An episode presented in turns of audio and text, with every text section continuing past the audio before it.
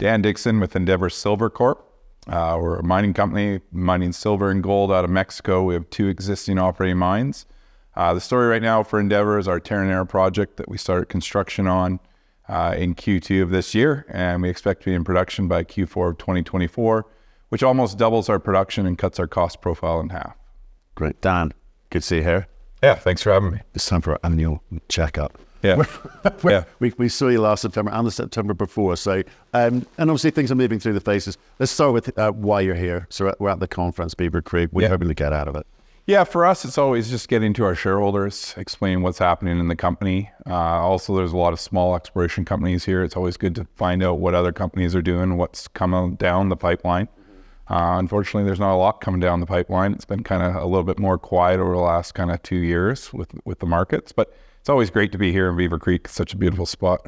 And and so, what type of investors are you focusing on? Is it mainly institutional? Because you've got a kind of big re- retail component we have a as well. huge retail component, but Yeah. here we're trying to focus on institutional investors. Absolutely. Right. Okay. Um, and just your thoughts on the market. So silver sort of playing its role. It's, it's doing it's doing its piece, but no one seems that interested in precious metal equities. Well, certainly for the last two years. How's that affected your ability to raise capital? Yeah, for us, we've been in a good position. We have operating assets that provide us cash flow, and then we put debt in place that we got a commitment on. Uh, we announced that commitment earlier this year. We'll go to drawdown at the end of this year. So we're spending our money off our balance sheet on Terronera right now. Uh, so we haven't really had to go to the equity markets. Put an ATM in place, provides us insurance if we need that uh, come the build on Terronera. Um, but again, we're here just kind of telling our story, giving updates to people who already own our shares. Right. Okay. Now, when you walked into the business, you know, ne- nearly two years ago, you walked into two quite tired assets. Yep. You needed to change the profile of the port- of your own portfolio. So, how's that gone? I think it's going well. We're still in that transition. Uh, Guanaceví and Bolañitos are still operating. They're going to operate for some time, uh, but they are higher cost assets. They just are. That's the life and cycle that they're in. But the, for us, the Terronera project really takes us down that cost curve. So we're in that construction period. We expect production for Q4 2024, and that hopefully rectifies our cost profile Yeah. uh, with, with Terronera. Right. Okay. And if we if we look at we'll kind of park up the the original two and look look forward with the new assets. You sort of gave an indication with your um, opening page. It is going to change the the, the the cost dynamic and your cost profile for for sure.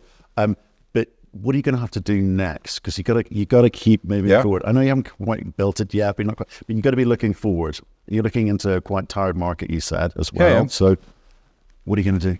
We've got projects already lined up. I mean, that's an easy question for me to answer, to be honest. So last year we bought the Pitarrilla asset from SSR. It's one of the world's largest undeveloped silver assets. We've defined 600 million ounces of silver. That's with an open pit concept. So that's oxides and sulfides. Uh, we're looking to uh, put an adit into that project to a high grade Manto zone. Uh, we expect to be there. We want to be there, to be honest, by now. It's going to take till December, and then we're going to drill uh, drill that project just to prove out some things from an underground standpoint. Right. So we're underground vein miners. Pitarrilla, we see a concept as an underground mine. So that's one of the assets we have coming behind Terronera. Then we also have a project called Parral, and we're moving those in parallel.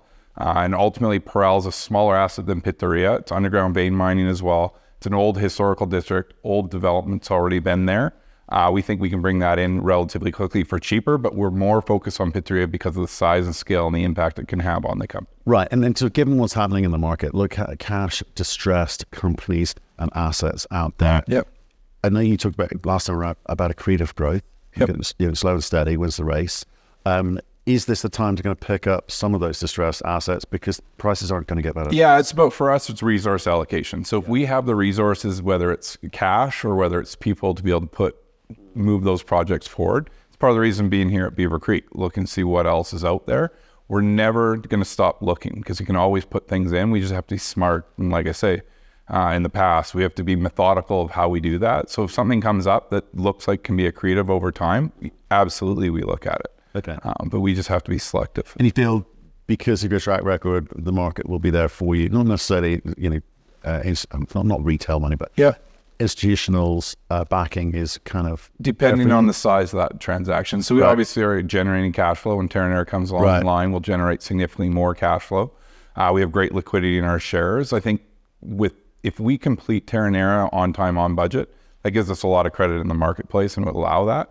Um, I think we have a good name in the marketplace that would, if we had to do something, we could go get it done. Okay, and talk to me what's happening in country. Obviously, lo- lots of chatter, lots Yep. of uncertainty. What can you tell us from on the ground? Yeah, Mexico's coming into an election in 2024. Obviously, there's been a lot of rhetoric from the government against mining companies uh, for the last kind of four or five years. They haven't changed uh, the tax laws. They haven't changed our taxes for mining companies. There is a new mining t- uh, laws that have come in with regards to concessions, water rights. Uh, we're looking for that detail to come out in November. Um, for us, we don't think it has a huge impact. There are a couple things that need clarity that could impact us, but we're waiting on that. Um, otherwise, for us in Mexico, we still think it's one of the top jurisdictions in the world. Obviously, the geology is first and foremost um, top notch compared to the rest of the world. For silver, it's the second largest uh, uh, jurisdiction for producing silver. And quite frankly, we have good knowledge, good legal teams that we understand what we need to do in Mexico, and that's one of our competitive advantages. Right. Okay. So you're um, okay. Well, I guess we'll see what happens. Obviously, they, Yeah. they, they, they've selected their candidates, and we'll, we'll, who knows what happens next year. But do you, you think both sides are pro mining? Both sides want, I guess, No, there's always one side that's more pro mining than the other side. I think Right. with the Morena government, like I say, they've had a lot of rhetoric, um, and it's just they're speaking to their kind of their base, so to speak. And um, again, in the last five years, they haven't done anything drastic to change this. They are part of the North American Free Trade Agreement because I get questions about nationalization, which is a non-topic for me in Mexico. Um, but at the end of the day, you never know what's going to happen or, or how the winds move. I mean, the reality is across the world, we need metals. Um, everybody wants to go green. To go green, you need metals. Um, I think when people realize that, some of that rhetoric around open pit mining in Mexico will go away. For us, we're underground vein miners, so it doesn't impact us, but there has been chatter around open pits and, and lack of permits for open pits over the last couple of years. right? It seems like ba- balance sheet. You've been sort of tidying that up and getting it into some semblance of order. Do you feel that obviously with the imp- impending revenue streams that you've been talking about, you'll be able to um, do do more? Yeah, I mean, the reality is actually we're probably wrecking our balance sheet a little bit. Our balance sheet's been in great shape. We Yeah. had over $78 million of cash with no debt at the end of the year. So now we're putting debt on the books to build up Terronera. So by the end of 2024, we'll have $120 million of debt on our balance sheet, but ultimately that hopefully will generate $55 million of cash. And then we clean that up and, and we kind of keep leveraging that. I think it's important. I'm a f- accountant background, finance guy. I think that some debt on the books is good. You just have to be the right scale of company to be to have that. And I think we're approaching that. And uh, like I say, I think with Terronera and then Pitarrilla, we're a company that can take on a little bit more debt. Right. And do, you, and do you feel that over the last two years, you, you can feel or sense the market is starting to trust you more in terms of like delivering quarter over quarter?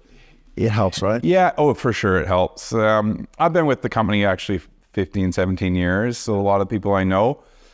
I think there's still probably a little bit of wait and see as me being in the CEO role. Um, I think really it's delivering on Terronera is the big part of that. People are waiting for that. Well, that's hope that's how it goes smoothly. We'll No, I you- hope so too. See you next September. Yeah, absolutely. Okay.